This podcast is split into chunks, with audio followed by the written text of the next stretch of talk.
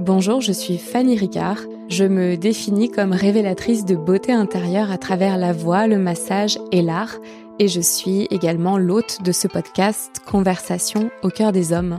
Ce podcast, c'est une rencontre avant tout une rencontre avec soi, une rencontre avec l'autre. J'ai à cœur de vous proposer chaque dimanche une nouvelle conversation. C'est ma façon à moi de vous proposer des espaces de compréhension de l'autre, de vous, dans l'optique de développer des relations saines et équilibrées, d'accroître euh, sa compassion envers soi-même, envers l'autre, de développer sa connexion émotionnelle et relationnelle. Si vous voulez aller plus loin, je serais ravie de vous accompagner en visio ou en présentiel, de vous recevoir pour une séance de face reveal massage ou encore de vous guider à travers mon art. À bientôt et bonne écoute. Bonjour PM. Salut Fanny, tu vas bien? Ça va et toi? Ça va très bien, merci. C'est quoi cette voix que tu prends là? C'est la voix du podcast. On est dans le podcast. Déjà, les invités sont pas prêts. Mhm. non, les auditeurs sont Les pas auditeurs, prêts. vrai. Exactement. Mhm. Bon, comment vas-tu? Écoute, tout va bien. Ouais. Tout va bien. Euh, Je reviens de des États-Unis. J'ai pris ma dose de, de motivation et de, de tout ce qu'il fallait là-bas. Je, suis- je suis de retour. T'étais où aux États-Unis? J'étais à Chicago. J'avais un de mes amis ouais. qui courait le, le marathon là-bas. Donc on en a profité pour prendre une semaine de vacances. D'accord. Et puis voilà, je suis rentré il y a une semaine et demie. Donc j'ai eu le temps de régler le décalage horaire. Et ça, y est, on va dire que c'est la première semaine là où je suis d'attaque depuis les, les dix derniers jours. Ok. Mhm. C'est cool que tu viennes du coup. Ça fait plaisir d'être là, Merci. découvrir l'expérience. Bah oui, c'est ça, ce que tu, tu me disais en off qu'en effet tu savais pas à quoi t'attendre. Et moi je t'ai répondu de manière très naturelle, moi non plus. C'est vrai, ça. Donc c'est bon, tu me fais confiance, on est parti 100%. quoi. On est en voyage. Let's go. Qu'est-ce que tu, au-delà de- d'accompagner un ami, Mhm. parce que ça aurait pu être dans une autre destination, je sais pas si tu serais allé. Du coup, tu vas chercher quoi aux États-Unis? Hmm. Moi, je suis parti aux États-Unis la première fois en 2017. Et c'était sur la période où je suis passé de travailler à mon compte à monter mon business. Et euh, du coup, j'étais déjà coach sportif à l'époque. Et en fait, avec... euh, Je te coupe juste. C'est quoi la différence pour toi entre travailler à ton compte et monter ton business? Ah, je parlais de auto-entrepreneur en gros. D'accord, ok. Donc j'étais, euh, je travaille, j'ai changé mon temps contre de l'argent. Ouais. Et du coup, c'était la transition sur j'ai envie de créer un système, j'ai envie de créer de la franchise, j'ai envie de commencer un, à créer un business. Donc moi, mettre en place un cadre pour faire en sorte que d'autres personnes après puissent venir travailler avec moi à l'intérieur. D'accord. Et, euh, et donc à ce moment-là, j'étais parti avec euh, Noël et avec Ouais. un autre de mes amis. On avait fait pratiquement un mois et demi aux US et on avait fait toute la côte est, toute la côte ouest. Et en fait, j'avais mangé une claque dans ma tête à ce moment-là parce que en fait, je me suis dit ah ouais mais Pierre, tu vois trop petit, tu vois? Hmm. Et, et c'est marrant parce que chaque fois que je vais aux US, et ben j'ai ce rappel-là, le fait de dire que bah par rapport à tous les problèmes qu'on peut avoir parfois en France sur le fait de dire que on n'arrive pas à faire de clients, il y a pas d'argent, etc. Bah en fait quand tu vas aux US, tu vois que ces problèmes-là, j'ai envie de dire, n'existent pas. Tu vois ce que j'aime beaucoup aux US, c'est que tu peux être qui tu veux. Ouais. Tu vois quand tu arrives là-bas, tu peux te créer le passé, le passif que tu veux et tu peux aller vraiment chercher énormément d'opportunités parce que euh, les pour le coup je trouve que les charbonneurs sont vraiment récompensés là-bas tu Hmm. vois. Et, euh, et donc depuis je suis retourné quelques fois aux, aux US et euh, c'est vrai que là la première chose que que j'ai retrouvé au moment où je suis arrivé là-bas c'est ce truc de ah ouais mais en fait il y a énormément de choses à faire tu vois. Et autant c'est pas quelque part où je pourrais habiter parce que je trouve que Mm, dans la mm, mm. mentalité ils sont un peu fous. Donc euh, faire une famille là-bas etc ce serait pas du tout possible. Mais par contre se faire des piqûres de rappel une fois par an une fois tous les deux ans c'est c'est c'est quelque chose que j'aime beaucoup tu vois cette euh, cette mentalité de des gens qui sont très avenants euh, du fait de voir que bah, comme moi je fais du, du business il y a beaucoup d'argent en circulation. C'est des c'est des bonnes piqûres de rappel tu vois. C'est ça et le pro- le deuxième truc je pense que c'est aussi tout ce qui tourne autour de la culture tu vois on Ouais. est très influencé en vrai par la culture américaine. Et c'est vrai que aller de temps en temps dans ce berceau de notre culture qu'elle soit bonne ou mauvaise je trouve ça super intéressant tu vois. C'est vraiment un- une des raisons pour lesquelles par exemple j'avais appris l'anglais à la base. C'était pour aller pouvoir chercher de l'information à la source. Ouais. tu vois ne pas se manger les filtres que tu vas avoir dans les traductions etc Bien sûr. et je me rends compte que même dans mon activité à moi, le fait de pouvoir aller chercher de l'information à la source, bah, d'une part, tu te gagnes énormément de temps. Bien et en plus, il n'y a pas de, de transformation ou de, de pattern que des gens qui traduisent pourraient te, pourraient te donner. Non, non, Toi, tu mets le ton produit brut. à toi, Exactement. mais comme ce que tu crées vient de toi, Finalement, 100%. tu ouais, tu sors quelque chose qui euh, qui a une influence ou une inspiration euh, étrangère, on va dire, et tu le mets avec euh, ton filtre, tes valeurs, ce que tu as envie de créer aussi, Exactement. Et aussi en le en l'adaptant à la culture française, parce que clairement, on... Et ça, t'es obligé, ouais. ouais, je pense, Mhm. t'es obligé. Ils sont trop, ils sont trop mieux, sauvages, ils sont trop bruts. C'est vrai, hein. Ouais. C'est vrai, mais, mais, mais tu vois, par exemple, je me rends compte que c'est une des choses qui a fait que nous, on a pu développer notre activité rapidement. En vrai, le, le deuxième club qu'on a ouvert, bah, il est inspiré à 70% d'un club que j'ai vu aux US. Et Ouais. quand je l'ai ouvert ici, on m'a dit, mais comment vous avez pensé à un truc comme ça, pardon. Bah, écoute, je suis allé dans le berceau, entre guillemets, de l'information, j'ai ramené un concept, et c'est ça qui a pu le, le faire exploser, ouais. Tu sais que j'ai fait ça comme métier en fait pendant dix ans. Ok? Ouais, en fait, moi, je, je, je bossais dans une société et euh, nos clients venaient justement pour nos services Mhm. parce qu'ils voulaient un benchmark Mhm. dans leur domaine d'activité et en dehors de leur domaine. Et on allait dans le monde entier pour leur montrer et ils allaient sur place, on les amenait sur place avec euh, études du rapport annuel, Mhm. etc. Justement pour qu'ils puissent euh, modéliser, s'inspirer de ce qu'ils voyaient sans faire un copycat Mhm. parce que ça marche pas en Mhm. effet mais vraiment aller s'inspirer donc ce que tu as fait c'est ce que j'ai fait pendant 10 ans Exactement. Voilà, tu, tu, et puis tu visualises aussi beaucoup mieux quand t'es dedans. Et là, c'était le truc, c'était le truc de Exactement. quand je suis rentré dans cette salle-là là, que j'avais vue à Los Angeles, à Beverly Hills. J'ai dit, mais attends, en fait, ça, c'est possible. Ouais. Ça, c'est possible et ils arrivent à vendre. Et je te dis, 60-70% du concept, on l'a ramené. Et j'ai vraiment, quand on a ouvert ce, ce deuxième club à, à, à la défense, les gens m'ont dit, mais waouh, comment vous avez pensé à ça? J'ai dit, c'est Dieu qui donne. T'as pas donné tes sources. Exactement, jamais donné ses sources. C'est clair parce que et les avocats américains, attention. T'as capté? Là, là, voilà. Moi, je suis. Non, non. C'est une inspiration, Exactement. mais c'est un concept français, euh, Exactement. born and raised en Voilà. Île-de-France. Le nom Et- est français, tout ça et tout ça, ouais. Exactement. Mhm. Tu parlais de, tu sais, de voir trop petit ou à, à l'inverse, en fait, Mhm. l'inspiration de voir plus grand. Mhm. À quel moment dans ta vie, quand tu te souviens, t'avais la sensation de te voir plus petit que tu n'étais, de te penser plus petit que tu n'étais, Mhm. ou qu'on t'ait fait penser ça de toi? Bah, c'est une bonne question et ça, pour moi, je pense que ça revient à très loin parce que moi, j'ai toujours grandi en avance. J'ai deux ans d'avance. Donc, ça veut dire que dès l'âge de 8-9 ans, je me suis constamment retrouvé avec des gens qui étaient plus vieux que moi. Ouais. Mais surtout que c'est des âges en plus où tu te développes énormément. C'est ça. Donc, Quand des t'as 9 ans, décalages de avec un des an. 11 ans, c'est énorme. Des décalages de 1-2 ans. Mm, mm. tu les tu les sens tu les sens encore plus à cet âge-là tu vois donc j'ai envie de te dire j'ai l'impression que je me suis vu moi trop petit dès l'âge de de 8 9 ans ça a créé des des des des des, des patterns qui m'ont permis de gagner du temps de pouvoir passer des étapes plus rapidement mais c'est vrai que sur le je- quand je me rappelle de cette époque-là je me dis ah ouais c'est vrai que c'était pas facile tu vois tu dois apprendre à jouer des coudes tu dois apprendre à t'intégrer tu dois Mhm. apprendre à te faire des amis tu dois apprendre et tu dois apprendre tout ça beaucoup plus vite parce que bah entre guillemets c'est toi qui as choisi d'être dans cette position là Mhm. tu vois? Mais donc ouais dès dès 8 9 ans euh, j'ai été dans ce dans cette dynamique là ouais. Mais c'était plus toi, en fait, qui te le disait, du coup. C'est comme ça que tu le ressentais Ou tu le Euh, voyais de l'extérieur ou on- je pense que c'est les deux parce qu'en plus quand t'es jeune quand t'es enfant sais t'as beaucoup moins de filtres Bien sûr. Tu vois, ça veut dire que tu peux beaucoup plus retrouver des, des, des, des gens qui vont pouvoir te le dire, ouais, t'as pas l'âge. Ouais, comme dit, comme dit Kylian Mbappé, tu me parles pas d'âge. T'as pas l'âge, euh, t'es trop petit. euh, ah, mais tu viens d'où? Tu vois ce que je veux dire? Mhm. Et donc, je pense que ça, c'est des choses qui, en plus, quand tu te les manges petit, bah, c'est des schémas qui restent et qui tournent dans ta tête. Ouais. Tu vois ce que je veux Ouais. dire? Et physiquement, est-ce que ça a eu un impact sur toi? Physiquement, c'est-à-dire? Dans ton physique Est-ce que le fait d'avoir pu entendre par rapport à ton Ouais. âge Ouais. que tu étais plus petit, est-ce qu'il y a eu des moments où justement tu t'es senti, toi, euh, physiquement plus petit, physiquement plus fragile, physiquement plus chétif, vulnérable, ce que Mhm. tu veux? Bah, je pense que du coup, factuellement, j'ai grandi comme ça et que typiquement, c'est des choses qui m'ont fait faire très tôt beaucoup de sport, qui m'ont fait faire de la musculation, etc. Tu vois, ça veut dire que je pense que j'ai constamment été dans cette euh, dans cette mentalité du tu n'es pas assez, donc tu dois faire plus. Ouais. Tu vois, et c'est pour ça que je disais ça a créé des ça a créé du positif derrière, Ouais. mais c'est vrai que non non, moi j'ai constamment c'est marrant parce qu'il y a deux trois ans, je travaillais encore là-dessus et c'était vraiment ce sentiment du ouais, tu n'es pas assez, tu ne vaux pas assez. Hmm. Tu vois? Donc Mm, ça mm. touche la valeur. Ça touche là 100%. Et très honnêtement, ouais. Mm, mm. Et ce qui est fou, c'est que moi j'adore ce mot parce que c'est vraiment au cœur de ma raison d'être. Mhm. Et dans le terme de valeur, on a la valeur de ce qu'on vaut, mais on a aussi la valeur monétaire. Mhm.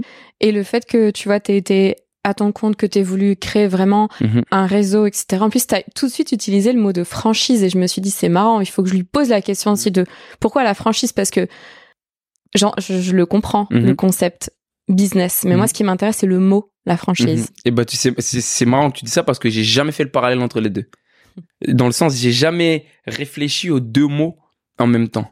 La franchise.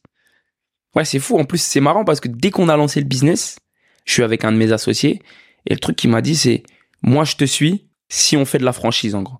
Il m'a dit moi je te suis si tu tu vois ce que je veux dire? Et, et, et c'est mon et c'est mon frère d'art mais ça fait 12 ans qu'on se connaît et et pour le coup bah je pense que c'est la personne avec qui je suis la plus franche. Ouais. Mm, mm. Et pour la valeur, t'avais déjà par contre fait le parallèle entre valeur monétaire et valeur Jamais. à l'intérieur de ça. Non plus. Ok. Mm, mm. Mais c'est vrai maintenant que tu le dis que que ça fait du sens. Ouais, j'ai constamment, je pense, été à la recherche de cette valeur. Ouais. Tu vois que ce soit la valeur de de soi-même et la valeur euh, et la valeur monétaire, ouais, le fait de de pouvoir mettre des actions en place, de pouvoir créer des choses, tu vois. C'est vrai. Mm. Et la thérapie. Moi, je me souviens d'un repas à Palma Mhm, mhm. où on avait parlé en off, on était à côté, on parlait Mhm. tous les deux. Je t'avais retourné le cerveau et tu m'avais dit le lendemain, tu dis purée Fanny, tes questions, Ouais, elles tournent encore dans ma tête. c'est vrai ça. bah oui, mais mais c'est ce que mais c'est ce que j'aime aussi. J'aime Bah, le bien fait sûr, de ça te fait progresser d'une certaine manière, tout comme quand toi tu parles. Moi, au même moment, ça vient me faire des liens, quoi.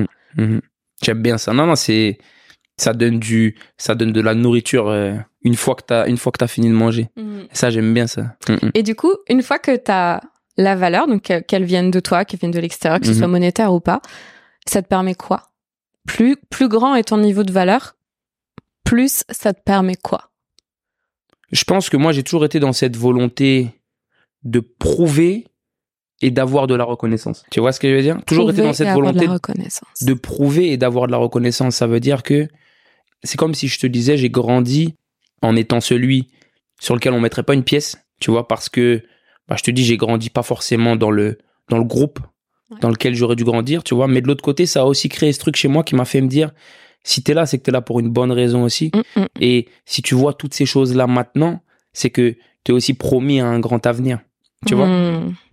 Donc non, moi je te dis, je pense que j'ai constamment été dans cette volonté de ouais bah tiens, je vaux quelque chose et je suis capable de faire des choses que que vous ne que vous ne savez pas faire et je vais vous montrer. Et s'il Mhm. faut travailler plus que les autres, ça c'est pas un souci. Ouais. Mm, mm. Et c'est et c'est quoi ton En fait, euh, tu vois, moi, quand je pense au monde dans lequel on vit, Mhm, et je dis souvent, on vit dans un monde de patriarcat. mhm, Oui, ce sont les femmes qui sont touchées par le patriarcat, mais la masculinité toxique qui découle du patriarcat touche les hommes également. Et cette notion de, tu sais, de récolter de l'argent, de le lier à la valeur, mhm. de mettre les gens à l'abri, peu Mhm. importe qui tu mets derrière les gens. Est-ce que c'est quelque chose qui, euh, pour toi, t'est naturel ou c'est devenu en fait comme un mode de fonctionnement parce que c'est la société dans laquelle on est et c'est comme ça qu'il faut faire, même si ta nature, toi, euh, tu rêverais de faire un truc, euh, je sais pas, à part ou Mhm. tu vois, sans lien avec l'argent, sans lien avec. euh, C'est quoi pour toi masculinité toxique? Qu'est-ce que tu définis là-dedans? Pour moi, la masculinité toxique, c'est le fait que, vu qu'on est gouverné par un monde patriarcal, Mhm. on est sur un monde du faire. Et le faire, c'est on doit faire, Mhm. et forcément, on est payé en retour par Mhm. le faire. Les femmes aussi. C'est Mhm. aussi pour ça qu'il y a un problème relationnel, c'est que les femmes qui sont plutôt dans l'être et moins dans le faire Mhm, sont élevées comme ça, du coup, ne laissant pas la place aux hommes d'entrer dans Mhm. la relation pleinement. Mais un homme, comme tout être humain, est composé d'une partie euh, féminine dans son Mhm. énergie, une partie masculine, donc une partie être, une partie faire. Et je, je trouve que, en fait, euh, on en oublie chez l'homme, on en oublie cette partie d'être. mhm, Et du coup, vous pouvez subir également cette partie de masculinité toxique. Donc, dans le business, ça peut se ressentir. mhm, Dans les relations, ça peut se ressentir mhm, vouloir être le plus fort, le mâle alpha, parce que Mhm. c'est celui qui va, que la femelle va choisir pour se reproduire et pour assurer euh, une famille et une, enfin, une reproduction Mhm. et une lignée. Historiquement, c'est vraiment ça, tu vois. Et je dis que c'est toxique parce que il y a assez peu de place à l'émotionnel, assez peu de place à la vulnérabilité, Mhm. etc. Et encore plus si on parle à des hommes que d'un point de vue du faire, Mhm. de ce qu'ils font, de ce qu'ils rapportent, de ce qu'ils gagnent, etc. Mhm. Et du coup, je sais pas, c'est vraiment euh, comme ça à bâton rompu pour Mhm. toi la, la masculinité toxique. Comment est-ce que tu te places là-dedans? Est-ce que tu as subi plutôt, tu as eu la sensation de subir la société? Et ce qu'on attendait de toi et Mhm. de t'y être adapté? Ou au contraire de, te- de trouver que c'est naturel pour toi et Hum, J'ai l'impression que. En fait, c'est comme si je te disais. J'ai l'impression que dans notre société, c'est facile d'être moyen. Tu vois? Ça veut dire que c'est assez facile demain de trouver un travail, de pouvoir payer un loyer, de pouvoir trouver quelqu'un, faire des enfants, les amener à l'école et puis reproduire ce schéma-là, tu vois? Average. exactement la, la moyenne. Et c'est vrai que bah moi j'ai toujours été dans j'ai toujours été dans ce truc où je me suis dit bah non, je sais qu'il y a des grandes choses qu'on peut faire, tu vois, et ces grandes choses que tu as envie de faire, pas forcément elles vont te demander un niveau de compétence et un niveau de de, de, de travail, tu vois, qui va être euh, qui va être euh, énorme. Tu vois, et, et je te dis ça dans le sens où bah en fait, j'ai jamais réfléchi forcément au fait de me dire tiens comment je me sens? Mhm. parce que je me suis dit en réalité bah oui c'est vrai que c'est pas ce qui compte tu vois est-ce que tu peux mettre ta mère à l'abri? Est-ce que tu peux acheter une maison à tes parents? Est-ce que tu peux faire en sorte que ton frère eh bien il ait envie de faire des choses. Est-ce que demain tu peux faire en sorte que ta femme si elle veut elle n'ait pas besoin de travailler? Est-ce que tu peux faire en sorte de mettre tes enfants dans les meilleures écoles? C'est ça qui est important. Tu vois ce que je veux dire? Donc je pense que depuis pas mal d'années maintenant, je suis passé un petit peu dans ce mode survie où du coup je me suis déconnecté de mon cœur, je me suis déconnecté de ce que je ressentais Mhm. pour me concentrer pleinement dans ce faire comme tu disais et justement pouvoir euh, trouver mon mon bonheur ou des moments de répit parce que oui, c'est beaucoup de pression à l'intérieur de ce faire lui-même. Je sais pas si je suis Ouais, clair. si, si. Non, non, j'ai- j'ai complètement euh, compris. Mhm, Est-ce que quand tu te projettes, tu vois un peu plus loin, mhm, est-ce que le, le projet, c'est euh, d'avoir une forme de, de liberté financière pour mhm. te reconnecter à ton cœur derrière ou c'est juste de prendre un peu de recul? Je, je me demande en fait euh, si, si dans ta vision, parce que tu as la conscience Mhm. du cœur et, euh, et de la tête. Mhm. Et, euh, et parfois, en fait, on se dit qu'il faut faire, on met un peu de côté ce qu'on ressent pour après y revenir. Mhm. Ou alors, toi, tu disais carrément que tu essayais à l'intérieur de ton faire d'avoir des, des soupapes de décompression. Mais c'est quoi qui est dans ton cœur et c'est quoi l'étape d'après ou comment est-ce que ça va se lier? Moi, j'ai toujours travaillé pour euh, avoir du temps. Ouais. Tu vois, ça veut dire que bah, ce qui me fait kiffer, Bah, c'est C'est de normal pouvoir parce que t'en as gagné. T'as capté? J'ai gagné du temps, donc maintenant il faut que je le rentabilise. tu vois, j'ai- constamment été dans ce truc de, bah, je vais apprendre une compétence et après je vais la déléguer. Le but étant pour moi de pouvoir gagner en compétences, de pouvoir faire en sorte de former des gens qui vont être capables de faire ce que je fais et de moi d'avoir du temps. Tu vois, c'est vrai que autant au moment où j'ai dû démarrer ce truc-là, bah, ça me semblait une montagne. Ouais. Autant c'est vrai que maintenant, 5, 6, 7 ans plus tard, eh bien, je me rends compte que je m'épanouis là-dedans comme si c'était devenu mon mode de mon mode de vie à moi. Mais par contre c'est vrai tu vois quand tu quand tu en parles que je me rends compte aussi que je fais ça pour pouvoir petit à petit ne me concentrer que sur des choses qui me font kiffer. Comme si j'avais dû me forcer à trouver des trucs qui me font kiffer sur les premières années. Ouais. parce que quand tu construis du business t'es obligé t'es obligé d'avoir un, un niveau d'intensité qui fait que ça doit être important si tu veux que ça décolle.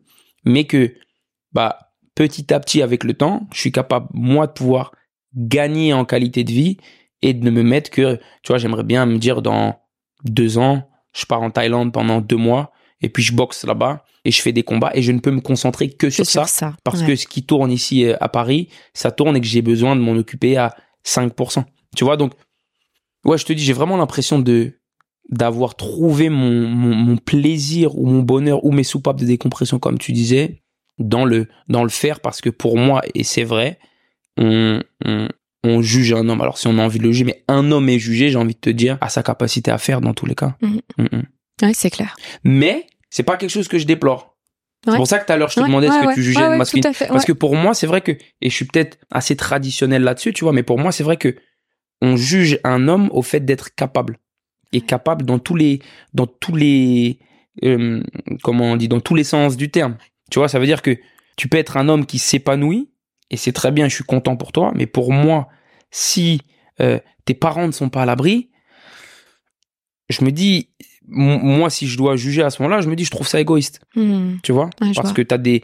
Je suis pas dans le délire de sauver, mais je suis beaucoup dans le délire de protéger, de pourvoir, tu vois? Et pour moi, en tout cas, je pense que c'est là-dedans que qu'il est important de s'accomplir.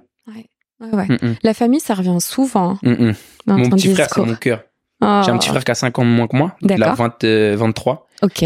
Et, euh, et 5 ans, c'est marrant parce que c'est l'âge où c'est beaucoup d'écart, mais en même temps, c'est pas tant que ça. C'est en train de se lisser. J'ai 5 ans aussi avec ma sœur. 5 ans, c'est ce que Ouais. j'allais te demander, Et- j'allais te demander, tu vois. Et Ouais. 5 ans, c'est, c'était suffisamment beaucoup pour que je casse beaucoup les pieds et que je me prenne pour le parent supplémentaire quand on était petit, mais à la fois, c'était suffisamment peu pour que je l'emmène constamment avec moi, rencontrer mes amis, etc., Ouais. tu vois. Et aujourd'hui, bah là, en plus, il est sur Paris, bah, il discute et il voit mes amis normalement et librement, et ça, pareil, je sais que c'est quelque chose qui l'a fait mûrir assez rapidement. tu Ouais, vois. ouais. Et, euh, et c'est vrai que moi, je suis très famille. Alors, je suis très famille dans mon cercle très proche, c'est-à-dire mon père, ma mère, ma grand-mère et mon petit frère.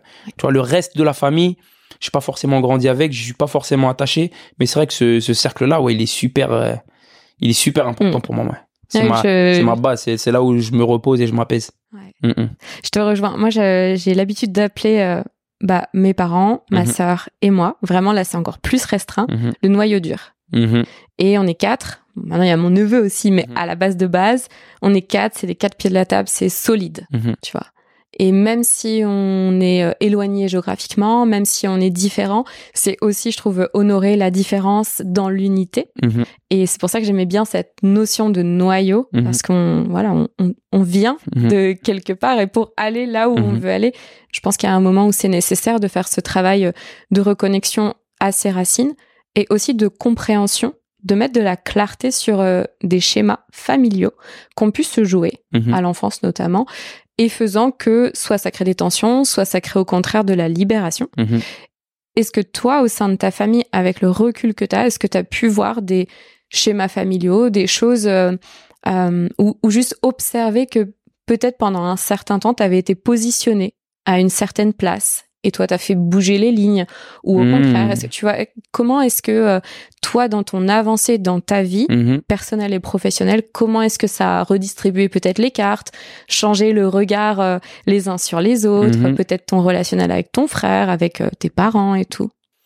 Il y a 10 questions et j'ai envie de pouvoir répondre aux 10 questions. Non, c'est super intéressant. J'étais en train de, Ouais. de réfléchir en même temps que tu parlais. Déjà, oui, le...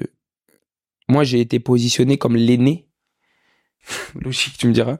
Et Ouais, mais ça veut dire quelque chose pour toi, l'aîné. Parce que tu vois, tu peux être l'aîné, mais voilà. c'est vrai. L'aîné, moi, j'entends le poids quand même. Ouais, une sorte de responsabilité, hein, Exactement, vu t'es comme moi. Mm, mm. Et, et du coup, c'est vrai que je me suis toujours mis beaucoup de pression là-dessus. Et j'étais en train de réfléchir si j'avais reçu beaucoup de pression Oui. ou si je m'étais mis beaucoup de pression là-dessus. Tu sais, dans ce truc de dire, déjà la règle numéro un, euh, il faut pas dire de gros mots. Ah non, tu peux dire ce que tu veux. J'allais dire, la règle numéro un, c'était si je, je sais que si moi je pars en couille, mon petit frère est pas en couille. Vois. Tu vois, ça c'était vraiment le truc qui, constamment, dans des choix, tu sais, dans- à la croisée de certains chemins, je me suis dit, non mais Pierre, si toi tu pars en cacahuète, ton petit frère il part en cacahuète. Donc, montre l'exemple. Mais ça, c'est toi qui te le disais. mais tu vois, quand je te le dis, quand j'utilisais Ah. les mots de montre Ouais. l'exemple, j'ai eu l'impression que déjà. je l'ai entendu. Mais je l'ai Ouais. entendu tout petit, et en fait, il est resté ancré.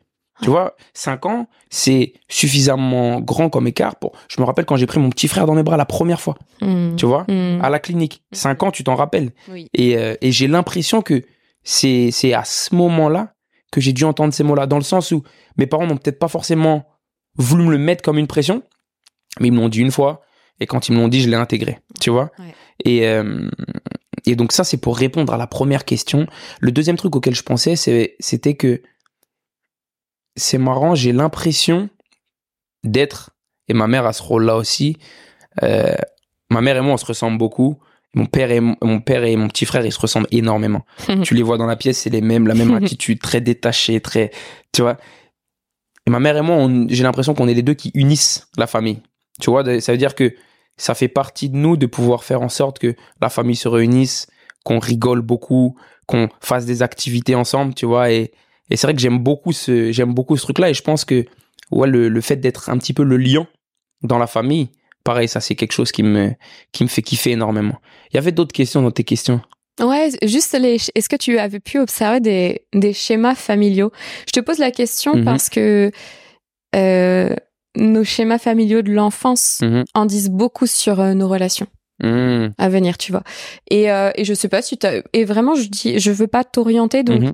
c'est les premières choses qui viennent. Si t'entends schéma familial, est-ce qu'il y a quelque chose qui vient? Est-ce qu'il y a un truc, tu vois, que. Bah, le, le, le premier truc auquel je pense, c'est que, tu vois, de la même façon que je te disais que ma mère et moi, on se ressemble énormément. Ma mère, ils sont une grande famille. Ils sont sept enfants.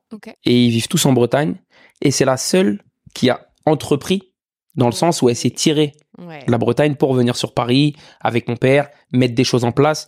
C'est une grosse travailleuse, tu vois, elle a constamment des nouveaux projets, etc. Et c'est vrai que je pense que j'ai beaucoup, et alors qu'elle est placée dans une des dernières de la famille, tu vois. Ouais. Et par exemple, je pense que elle et moi là-dessus, c'est là où on se retrouve le plus. Dans le sens où j'ai vu, tu vois, que, à quel point a- elle a pu être justement la, la pionnière dans des décisions comme ça, et à quel point moi j'ai voulu reprendre ce, ce flambeau en disant, bah tiens, regarde, t'as pu permettre à la famille ou au schéma familial de passer de ça à ça en Mhm. sortant de ta zone de confort, et ben moi, à mon tour, je vais essayer de mettre ma pierre à l'édifice, Ouais. tu vois, en, en, en- en entreprenant à mon tour. Euh, Quand on parle de schémas familiaux, je pense que j'ai toujours eu cet aspect très famille, et c'est quelque chose que j'ai énormément euh, voulu partager dans mon business. Ça veut dire que là, à l'heure actuelle, je travaille avec euh, une vingtaine de personnes, mais sur les 20 personnes, 15 ou 16, c'est des mecs de ma ville, des mecs de mon quartier, des mecs avec qui j'étais en cours, tu vois. Ouais. Et il y a vraiment cet aspect, et on en parlait tout à l'heure aussi en off, Mm. qui dépasse le business. Ouais. On travaille ensemble, on fait de l'argent ensemble, on sort ensemble, on part en vacances ensemble, on mange ensemble, tu vois. Il y a vraiment ce truc de, bah, on bosse tous pour faire en sorte que tout le monde puisse manger. Et de la même façon que moi, j'ai eu la chance de travailler bah, avec, tu vois, une quinzaine de personnes que je connaissais à la base, et bah, les nouvelles personnes là qui sont en train de rentrer dans le business, eh bien, ça commence à devenir l'entourage de ces personnes-là. Tu vois, dans vraiment ce, cet aspect famille. Et je pense que, tu vois, que ce soit à la fois avec mes coachs ou avec les clients, ce que les gens retiennent le plus de notre, de l'expérience de, je pas faire de publicité, de notre business, et bah, c'est justement cet aspect familial. Tu peux, tu peux complètement parler Donc, de la salle du temps parce que de toute façon, dans le descriptif, ce sera mentionné. Donc voilà, donc par rapport Ouais. à la salle du temps, un des, un des trucs qui ressort le plus, eh bien, c'est le fait justement que ils aient l'impression d'avoir cet, ce- ce- ce- ce- cet esprit famille. Tu vois, ça veut dire qu'il y a peu de gens à l'intérieur dans la salle. Il y a euh, énormément d'attention qui est mis à travers chacun des membres de la salle. Et je pense que c'est une des choses aussi qui fait notre, notre réussite. Le fait que les gens ont besoin d'attention. Ils avaient besoin d'attention il y a 50 ans. Ils auront besoin d'attention il y a 50 ans. Dans 50 ans, pardon, on est vraiment dans ce truc de voilà, c'est important de faire attention à tous les gens que tu as autour de toi, comme un petit peu tu fais à l'intérieur de ta famille, tu vois. Bien sûr. Et ce qui me vient dans le faire attention, Mhm. c'est aussi la notion de sécurité. Mhm. Parce que tu vois, quand on dit fais attention, on pense à la sécurité Mhm. ou faire attention, je suis attentionné. Et euh, je trouve que, bah, notamment, je vais me placer d'un point de vue euh, féminin. Quand tu vas dans une salle de sport, t'as quand même envie de te sentir en sécurité. Ça, c'est tu vois. vrai, ça. Attentionné, c'est clair.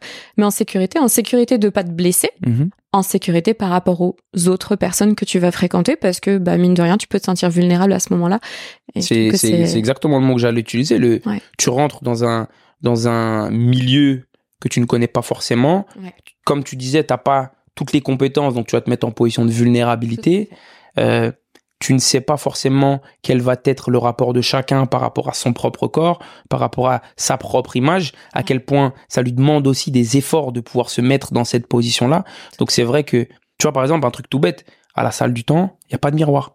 Mmh. Ça veut dire que l'énergie et l'attention, on parlait d'attention de chacun des membres, il est remis au centre du groupe. Tu vois? Et ça, on- c'est marrant parce que on l'a fait par manque de moyens au début, parce qu'on n'avait pas les moyens d'acheter des Oh, grands non, les miroirs. miroirs, les gars, Tu vois ce que je veux cher. Ouais, ouais, on n'avait pas les moyens. Mais trop fort. Les, les, les, Mais en fait, les- c'est les juste derniers génial. sous de la salle du temps, on les avait mis dans la soirée d'inauguration. Donc il y avait vraiment pas l'argent pour des Et il miroirs. fallait choisir Exactement. la fête avant Une- les miroirs. Exactement, on a fait une belle soirée. Bah, trop Et, bien. euh, et, et en fait, ce choix de, enfin, ce, ce choix ou plutôt ce non, cette, cette contrainte, on a réussi à en faire une force parce que c'est un des premiers retours qu'on a eu lors même de la soirée d'inauguration. Ouais. Ah, c'est stylé chez vous, il y a pas de miroir, on se sent pas jugé. C'est les premiers mots que j'ai Mm. entendus pour les gens, euh, par les gens qui pénétraient à l'intérieur de la salle. Bien sûr. Mhm. Et tu sais, quand tu penses qu'il n'y a pas de miroir, c'est comme si là, je ferme les yeux Mhm, et je te vois plus. Qu'est-ce qui me reste? Il me reste mes sens. mhm. Donc, il va me rester ce que je vais entendre, ce que je vais sentir et ressentir, ce que je vais toucher, etc. Ça veut dire que tu es forcément centré sur toi. Mhm. Tu peux, tes yeux peuvent aller à l'extérieur, mais tu Mhm. vas te rendre compte que tu vas te blesser si tu fais Mhm. ça. Ça pourrait être hyper dangereux. Donc ça te, à mon sens, hein, ça te ramène à une conscience de ton corps, des limites bien. de ton corps, et euh, t'es pleinement là, quoi. J'aime bien ça. Hmm, Ouais, c'est vrai. ouais. Ça fait, tu un- donnes encore plus de sens au. Voilà. Mhm. Euh, au non-choix qui est devenu le Tu vois, la- choix. contrainte, c'est vrai, trop. Ben, de toute façon, Mhm. c'est en vrai, c'est que ça la vie. ou quoi. mourir. Ouais. Là, c'est un exemple du business, mais en vrai, dans la vie, c'est que ça. Il y a Mhm. des fois, on a l'impression qu'on va subir ou que ça aurait dû être mieux comme ça. Mhm. Et je mentionnais d'ailleurs en off que ce podcast, comme je te disais, à la base, je voulais que ce soit audiovisuel. Mhm. Et par la contrainte de il faut que je sois avec quelqu'un qui soit là pour filmer, qui prenne de son temps, j'ai pas de budget, etc. J'ai ce niveau d'exigence. Exactement, j'ai un niveau d'exigence, je veux que ce soit parfait dans mon niveau de perfection. Hein, pas, ce sera, pour plein de gens, ce sera pas parfait. Ça m'a forcé à repasser au podcast, sachant que j'avais acheté mon PodTrack un an plus tôt, mais Mhm. je ne l'avais pas utilisé. Mhm. Et au final, je me rends compte que ce que j'ai envie de créer, c'est justement comme je suis dans un cocon avec mon invité. Mhm. L'idée, c'est pas qu'il soit tourné vers la caméra. Déjà, d'une, on est déconnecté. Si on est déconnecté, c'est-à-dire que les auditeurs sont déconnectés d'une certaine manière, ou vont sentir euh, qu'à un moment, il y a une forme de déconnexion, ou, euh, je sais pas, l'humain, il a, il a du mal Tu fais avec la force. En fait, encore une fois, tu fais la force d'une contrainte. Et c'est super obligé. intéressant. Ouais. Ouais, tu Enfin, à t'adaptes. mon sens, t'es obligé. Tu t'adaptes et du coup, tu vas à fond dans ton, dans ton nouveau choix. Ouais, C'est C'est vrai. Et en fait, t'assumes tellement, tu dis, bah, t'as toujours voulu Ouais, être bah, un podcast, Ouais, exactement. J'avais pas prévu de vidéo. comme miroirs. Non, c'est le concept, euh, Exactement, voilà. miroir free. euh, Voilà, exactement. On vous ramène quelque chose de nouveau. Ouais. exactement. Mhm. Et il y a un autre truc qui est venu tout à l'heure dans ma, dans ma tête parce que quand tu as parlé de, euh, de mettre à l'abri la famille, Mhm. etc., tu as utilisé le verbe pourvoir. Mhm. Euh, et c'est intéressant parce que tu as dit que tes parents t'avaient dit montrer l'exemple. Et je Mhm. trouve ça drôle parce que même ce verbe, tu sais, je fais attention aux mots. Ouais, je vois ça, mais Et c'est bien, tu donnes du sens. Et du coup, je trouve ça ri- enfin, rigolo. Tu vois, il y a des gens qui auraient pu dire euh, je veux les mettre à l'abri. Mhm. je veux... Et toi, tu as utilisé le verbe pourvoir. Et Mhm. je me posais la question à quel point le sens de la vue, la vision, ce que tu vois, Mhm. c'est important dans ta vie, dans tes relations, dans tout, en fait, même La dans ton assiette. La vision, ce que tu vois. C'est comme ça que les gens ils m'appellent en plus. Vision. Mhm. mais c'est vrai que à Mhm. la base, ton Instagram, ah oui, avant que- avant qu'Instagram me strike.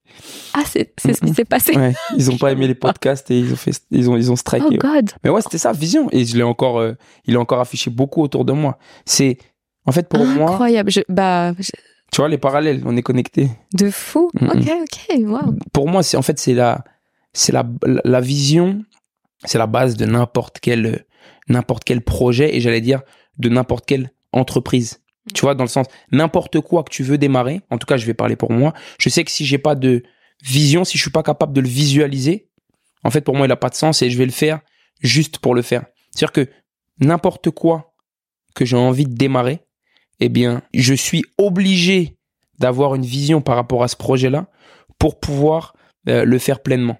Autrement, oui, ça va peut-être être une passion passagère. Je vais faire quelque chose pendant un mois, deux mois et je vais me déconnecter. C'est ce qui est arrivé, donc, par exemple, avec le business. C'est ce qui arrive dans mes relations. Tu vois, je, je sais que ce serait incapable pour moi de pouvoir m'impliquer avec une femme si je ne suis pas capable de me dire, bah tiens, je dis pas que je vais me marier et qu'on va faire des enfants, mais tiens, je sais que je suis en capable fait, exactement de pouvoir passer les étapes supplémentaires avec cette femme-là, tu vois.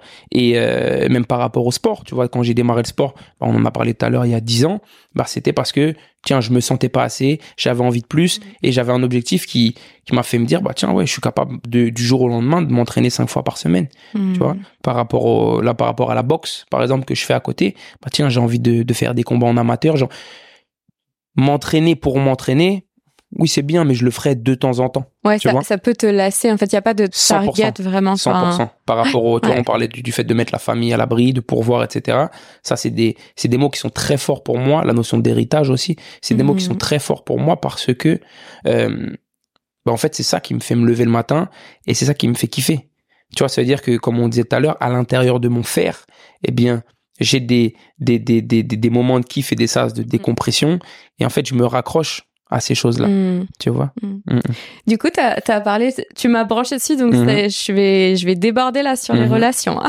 je sais que Vas-y. t'aimes les relations. j'adore ça Dieu m'a mis sur terre aussi pour parler de relations Bien sûr. Mhm. Tu me disais que tu avais, lancé un, un podcast il y a deux mois. Bon, du coup, l'épisode sortira plus tard, donc là, ce sera un peu plus d'ancienneté, où euh, bah, tu fais ce que je fais avec les hommes, mais avec les femmes. Comment c'est venu à toi ça? Est-ce que c'est venu de personnes qui te l'ont demandé ou est-ce que c'est toi qui euh, peut-être avait envie de mieux comprendre et mieux savoir, mieux ressentir, je sais pas? J'ai toujours adoré parler de relations hommes-femmes. J'ai toujours eu, c'est marrant, tiens, j'ai toujours eu beaucoup d'amis femmes Mhm. quand j'étais plus jeune. Et donc, en fait, c'est- ça a toujours été des sujets qui m'ont fasciné. C'est-à-dire que je pouvais, par exemple, avoir une meuf et j'allais appeler une de mes copines et j'allais lui parler de un truc qui est arrivé. Et on parlait pendant des deux, trois heures. Et je voyais que j'avais cette, cette euh, envie, ce, plaisir que je prenais, tu vois, à pouvoir rentrer dans le cerveau d'une femme et essayer de comprendre par rapport à son prisme à elle pourquoi elle allait réagir comme ci ou comme ça, tu vois. Et du coup, j'avais lancé dans un premier temps, du coup, euh, ces, ces, ces thématiques de relations homme-femme où, où je parlais uniquement avec mes amis hommes. Et euh, j'ai toujours, bon, bon, on peut le dire dans le podcast, beaucoup aimé les femmes. Et du coup, en fait, au bout d'un moment, est venu à la demande collective le fait de mélanger les discussions que j'avais Mm. hommes-femmes et les rencontres que je pouvais avoir avec les femmes. Et je me suis dit, bah tiens, pourquoi pas créer un petit environnement cosy et qui va être justement le, le lieu parfait pour pouvoir discuter euh, de certains points de vue que je peux avoir en tant qu'homme, de certains points de vue que elles peuvent avoir en tant que femmes, Ouais. de pouvoir les confronter. Tu vois, moi je suis quelqu'un, si tu as des... Peu importe les idées, c'est marrant, j'en parlais ce matin, peu importe les idées, si tu me parles et que tu avances des arguments qui sont solides, ça va être un plaisir de discuter avec toi. Là où c'est vrai que je peux avoir plus de difficultés, où là je peux être un petit peu plus dur, c'est si j'entends une personne répéter ce qu'on lui dit Mhm. et que je vois qu'au bout de une ou deux questions, elle commence à chanceler, je me dis, tu sais quoi, je fais preuve d'empathie, on va pas en parler plus, mais euh, c'est dommage, la discussion aurait pu être intéressante, tu vois, j'adore parler avec des gens qui ont des points de vue complètement différents, mais j'aime bien justement le fait de pouvoir avancer des idées et au-delà du fait d'avancer des idées, pouvoir av- avancer des expériences Ouais. qui justifient tes idées. Parce que la théorie, c'est bien beau, mais pouvoir dire, bah tiens, écoute, moi je pense comme ça, parce que ça, ça, ça, ça m'est arrivé. En fait, à partir de ce moment-là, qui suis-je moi pour dire, C'est indiscutable. En fait, ça devient un partage d'expérience et Tu plus une théorie et je suis entièrement d'accord. exactement. Ouais, exactement. Regarde, je te donne un exemple tout bête parce que j'y pense. Ouais. Je parlais avec une femme justement sur le podcast et elle me disait, euh, oui, toi tu crois pas à l'amitié homme-femme, etc. Euh, moi, je crois à l'amitié homme-femme. Et je lui disais, oui, mais est-ce que tu te rends compte que dans 90% des cas, l'amitié homme-femme, c'est des hommes qui veulent te séduire, mais parce que tu as mis cette relation-là, vous vous êtes installé dans cette relation-là. Et elle me dit, oui, mais par exemple, moi je suis bi, je fais comment? Et en fait, quand elle me dit ça, je dis, bah ouais, en fait, soit t'as pas. Je fais des bêtises. Non, soit t'as soit t'as pas d'amis, Ouais. soit t'es. Tu vois? J'avoue, Bah oui. t'es friendzoné sur tous les Tu côtés, c'est compliqué. Hein Et c'est là où j'ai dit. ah ouais. Ah ouais, en fait. Et du coup, ok, bah comment est-ce que toi tu vis tes relations? Tu vois? Ouais. Tu vois ce que je veux dire? Et c'est pour ça, j'adore, j'adore discuter de ça. ouais.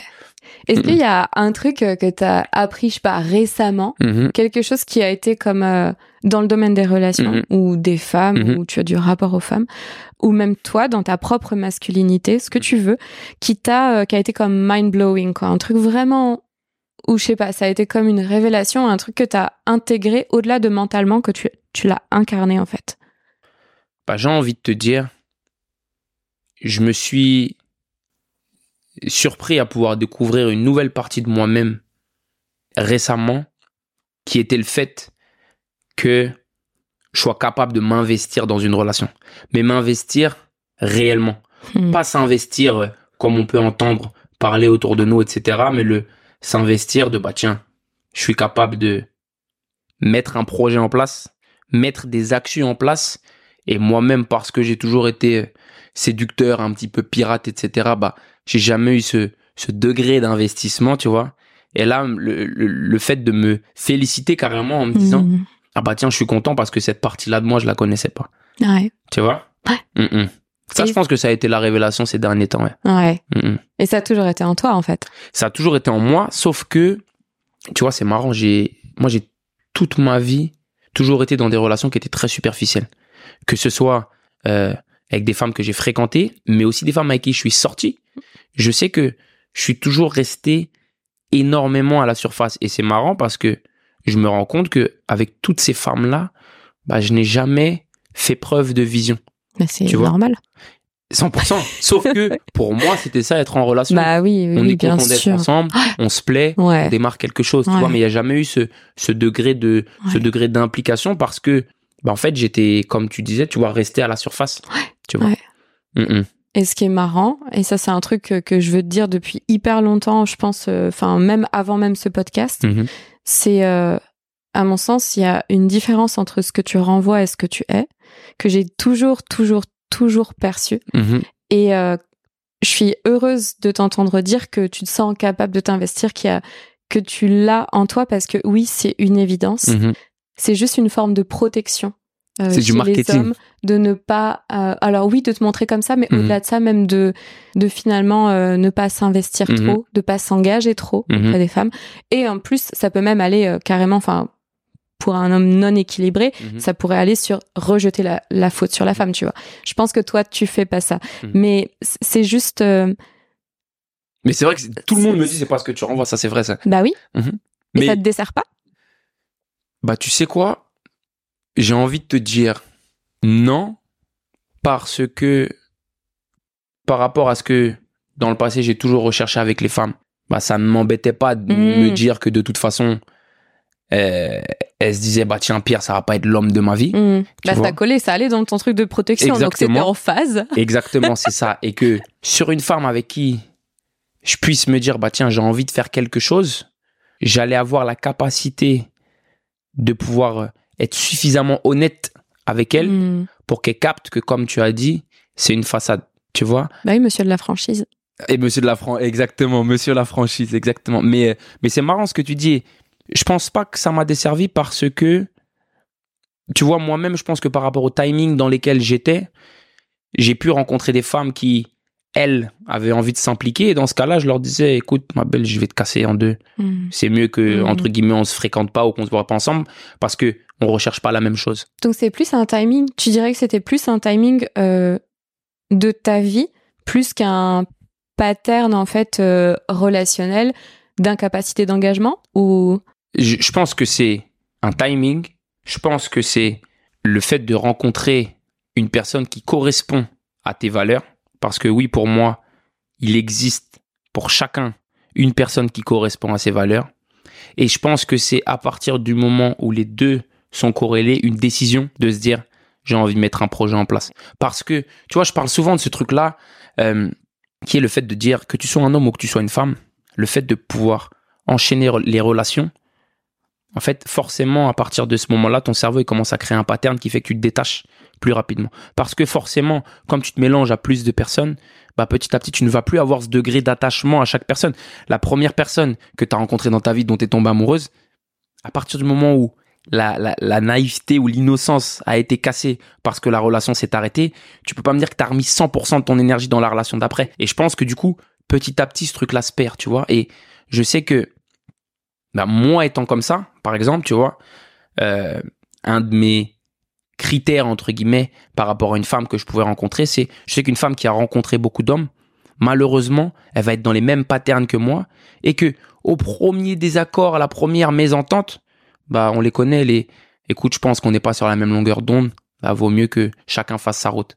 Tu vois ce que je veux dire? Et c'est vrai que moi, j'avais besoin de me dire à partir de ce moment-là, bah, j'ai envie d'avoir une personne qui va me montrer dans ces phases-là le chemin dans un premier temps.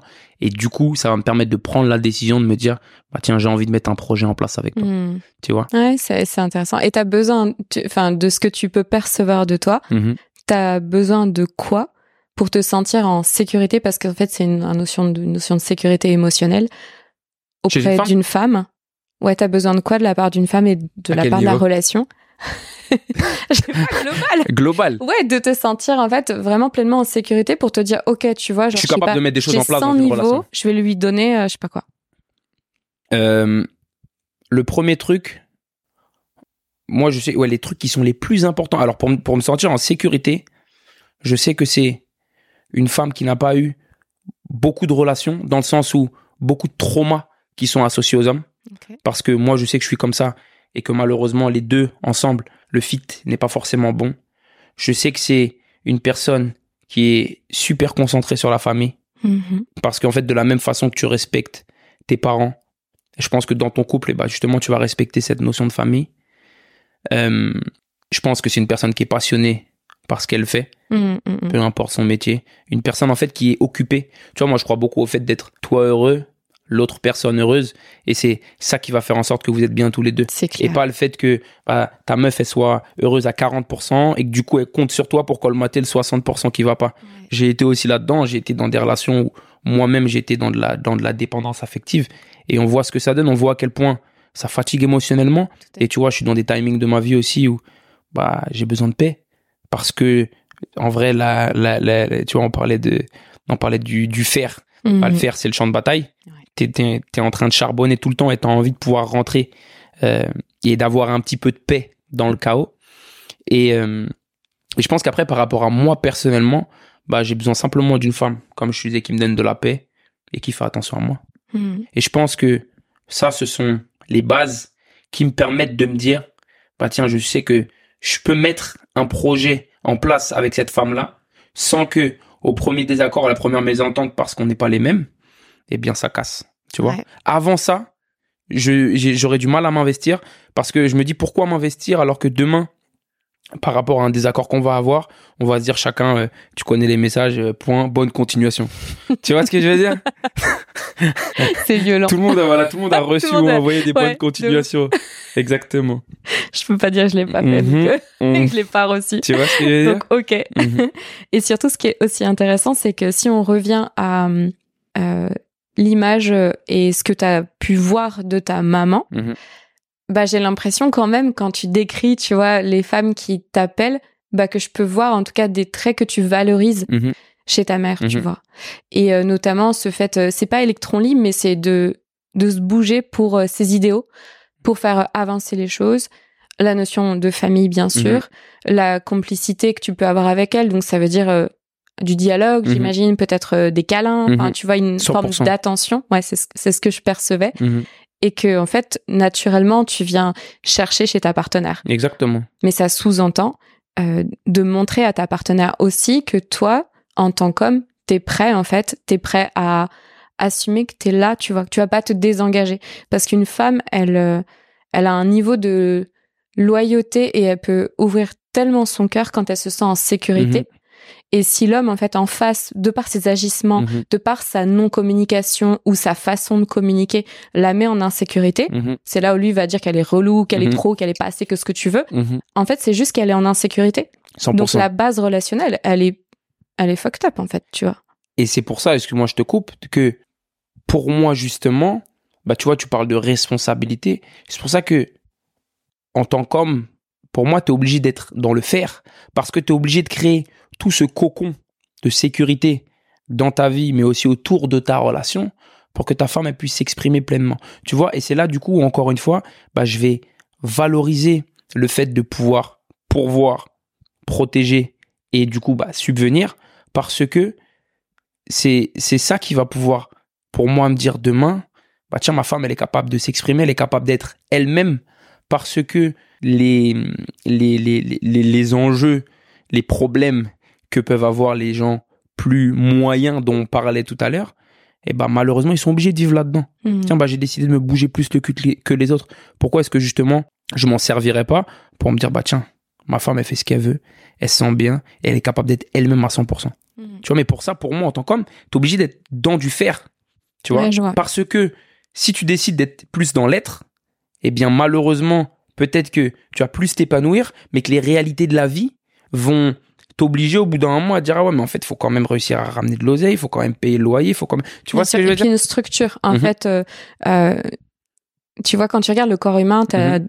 en plus, ça, ça te parle dans le Mhm. milieu du sport, Mhm, mais tu as des os et puis tu as tout ce qui est muscle et les fluides. La femme, c'est le muscle et les fluides. L'homme, c'est l'ossature. C'est le rock Et c'est la femme, c'est les vagues. c'est important. Par contre, au sein de la femme, il y a aussi cette partie de rock et d'ossature. Mhm. Et pareil, au sein de l'homme, il y a aussi cette partie euh, plus liquide, plus Mhm. molle. Et euh, là où je pense que ça peut être euh, challengeant pour des hommes qui se sont développés sur ce qu'ils font, Mhm, plus que sur ce qu'ils sont, ce qui n'est pas forcément ton cas, tu vois. Je le, je- vraiment, je le dis en général. C'est que quand ils font face à une femme qui se réalise, Mhm. qui est indépendante financièrement, Mhm. qui a pas besoin de lui, ils Mhm. ont vachement de mal à trouver leur place parce que c'est difficile, parce que ce qu'ils euh, apportent sur la table n'est pas assez. Et là où je te parle de sécurité, moi, pour moi, dans mon expérience, et euh, je suis un peu plus âgée que toi, euh, c'est aussi de me rendre compte que la sécurité financière, moi, j'ai été élevée pour euh, la gérer moi-même, Mhm. tu vois. Mhm. C'est sûr que je vais plutôt avoir tendance à me dire que j'ai envie que mon partenaire, tu vois, puisse euh, subvenir à nos besoins, besoins Mhm. de la famille. C'est rassurant, notamment si je veux un enfant, Mhm. j'en aurai besoin. Mhm. Mais c'est la sécurité émotionnelle qui lie deux êtres. Mhm. Et si euh, l'homme, en fait, apporte juste ce qu'il considère être bien à apporter, se disant que ça permet à la femme d'être elle-même, mais qu'en fait, il est incapable émotionnellement de l'écouter, de, tu vois, de s'asseoir avec Mhm. elle et de comprendre ses émotions, etc. Là, on, je trouve qu'on on passe, pardon, sur un, un niveau de déconnexion émotionnelle, amenant des crises, des problèmes dans le couple, etc. Et j'aime beaucoup ce que tu dis. Et c'est là pour moi où, justement, tu te rends compte que bah, une relation, c'est une décision.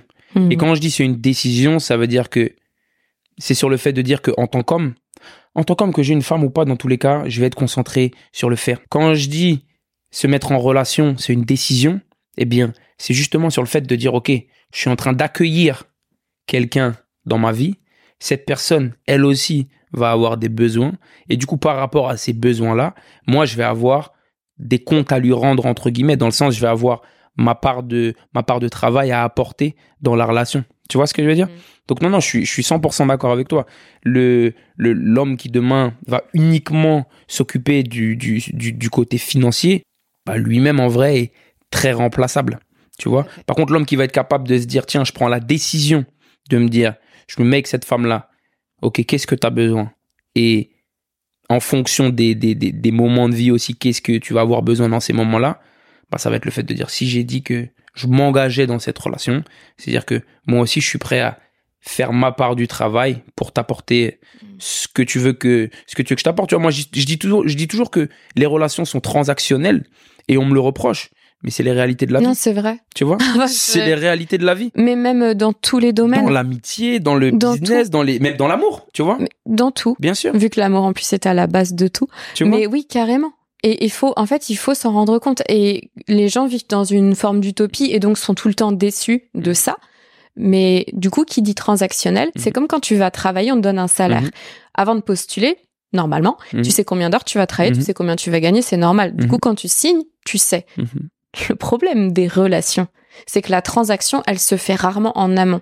Et surtout pas quand les gens se connaissent pas bien. C'est-à-dire qu'ils sont pas capables de demander expressément ce qu'ils Mhm. veulent parce qu'ils ne savent pas Même eux ne savent ce pas dont ce ils veulent. ont besoin. Mhm. Donc c'est dur de demander ce que tu ne sais pas, ce que tu ne sais pas croire ou avoir besoin, Mhm. tu vois. Bien sûr. Et hum, je crois que c'est ça le plus difficile dans les relations. C'est pour ça que moi j'ai une façon de les aborder très straightforward, Mhm. tu vois. Mhm. Dans les euh, deux premiers rendez-vous, tu Mhm. peux être sûr que je connais tes valeurs, Mhm. je connais ta vision, Mhm. je sais ce que tu veux avec moi, je sais comment tu te projettes, euh, je vais savoir globalement ton environnement, je vais Mhm. savoir où est-ce que tu en es dans ta vision professionnelle, est-ce que tu es aligné ou t'es pas aligné, que tu me le dises ou que tu me le dises pas, Deux je vais le hein. ressentir. Deux rendez-vous. Après, classe. Mais en vrai, en vrai, T'as le temps de faire tout ça en deux rendez-vous? Bah bien sûr avez le tu temps de peux. manger quand même ou Moi pas je parle. Moi je pose beaucoup de questions. non, et c'est important Mhm. parce que je considère que tu sais le temps tu le récupères pas quoi. Mhm. Mais je parle même pas que du mien, Mhm. de celui de la personne. On parle de temps mais on parle aussi d'argent. Quand on quand on date en général, en tout cas moi dans ma façon de faire, j'avoue que c'est l'homme qui paye. Merci. Et et donc c'est pas OK pour moi si je sais que ça va pas le faire. Tu vas je te fais pas ben, bien sûr que non. Mhm. Je vais pas te faire perdre ton temps Mhm. ni ton argent.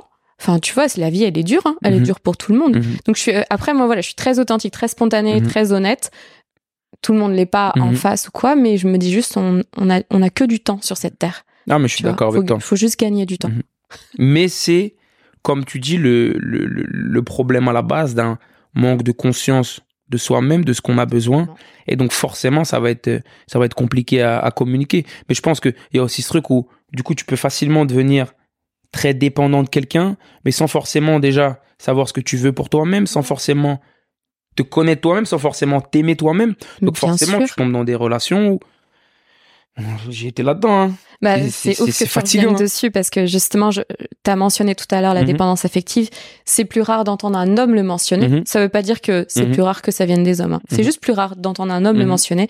Et je voulais juste savoir quelle forme toi ça avait pris dans ta vie quand tu vivais la dépendance affective.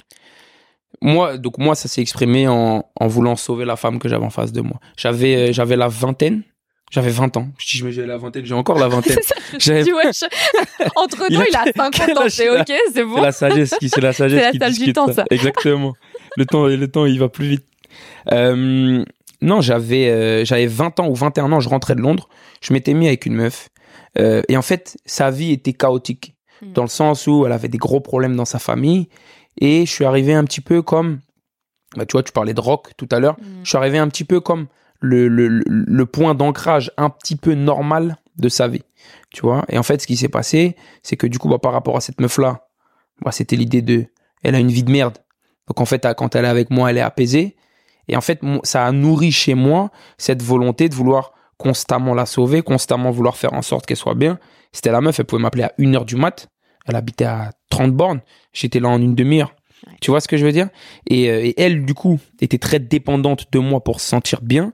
Et moi, petit à petit, eh bien, j'étais devenu dépendant d'elle en justement voulant la sauver parce que c'est le truc qui me faisait sentir comme un super-héros à ce moment-là, tu vois. Bien sûr. Et euh, tu vois, c'est marrant, c'est une meuf qui avait été trompée dans le passé. Elle a, elle a eu tellement peur que je la trompe que c'est elle qui m'a trompé. C'est souvent comme ça. Tu vois? Enfin, on entend souvent ce genre Tu vois? d'histoire. Pour que deux semaines plus tard, elle m'envoie un message, Pierre, je suis désolé, gna gna gna, et qu'elle elle soit dans les DM encore tous les six mois. euh, Bisous à elle si elle écoute. Et, euh, et voilà quoi. On sent la petite, la petite pique. Mais c'est hyper intéressant. Mhm. Et surtout, ce que tu dis que ça vient nourrir, j'ai l'impression que ça vient nourrir aussi ce besoin de reconnaissance Mhm, qu'on a évoqué au début mhm, et euh, de prouver. De prouver peut-être que tu es un homme bien, un Mhm. homme fiable, un homme sur qui on peut compter mhm, parce que parce que tu es là quand elle a besoin, etc. Et, et bien sûr que ça vient nourrir quoi? Bah, Ta valeur, en Mhm. fait. Donc ouais, la, la dépendance, elle est dans des deux côtés.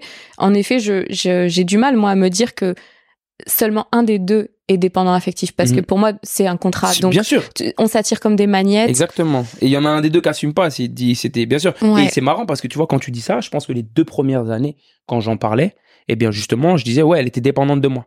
Et c'est justement en, en- en grandissant, en continuant de travailler sur cette relation qui était passée, Ouais. que je me suis rendu compte que non, moi c'est vrai que j'avais ce, ce syndrome du sauveur qui était démultiplié quand je l'avais autour de moi et que oui, je me sentais surpuissant quand j'arrivais à régler ses problèmes ou la faire sourire ou faire en sorte qu'elle se sente bien. Ouais, Mm, mm. 100%. Et ça demande de la maturité, je trouve. Bah, du coup, euh, moi qui suis vraiment dans les relations conscientes Mhm. et amener vraiment ma relation à un niveau plus spirituel, Mhm. etc., ça sous-entend d'énormément travailler sur soi. Mhm. mais en face d'être capable d'accueillir aussi quelqu'un qui a travaillé sur soi, tu Mhm. vois. Et c'est tellement facile dans le monde dans lequel on vit, c'est de parler de self-love. Et moi, je dis toujours, en fait, vous allez voir à quel point vous vous aimez quand vous serez à nouveau en relation, pas célibataire. Mmh, célibataire, c'est tellement facile de s'aimer. Bah, en fait, t'as personne qui vient te challenger. Donc, tu peux Quand dire que seul. tu t'aimes quand t'es tout seul. Mmh, C'est au moment où tu te mets en relation, la relation, elle vient uniquement pour te montrer tes parts d'ombre. Alors, Mhm. tes parts de lumière au début, hein. mhm, Juste après, mhm, tes parts d'ombre mhm. au niveau, euh, enfin plus tu la fais rentrer en profondeur cette relation, plus ça vient remuer la merde, hein, Mhm. clairement. C'est à ce moment-là que tu vois à quel point tu as cheminé, à quel point on est passé de la théorie à la pratique, à quel point tu es passé d'un concept mental de je m'aime Mhm. à un concept incarné de je m'aime. C'est vrai que l'autre, c'est un très beau miroir de quitter en vrai. De fou. Mhm, Tu regardes les relations que tu attires. mhm, Moi, franchement, les hommes avec qui j'ai été, enfin, à part une relation, c'était très compliqué, mais c'est c'est des hommes magnifiques, tu Mhm. vois. Parfois, la relation a été chaotique, mhm.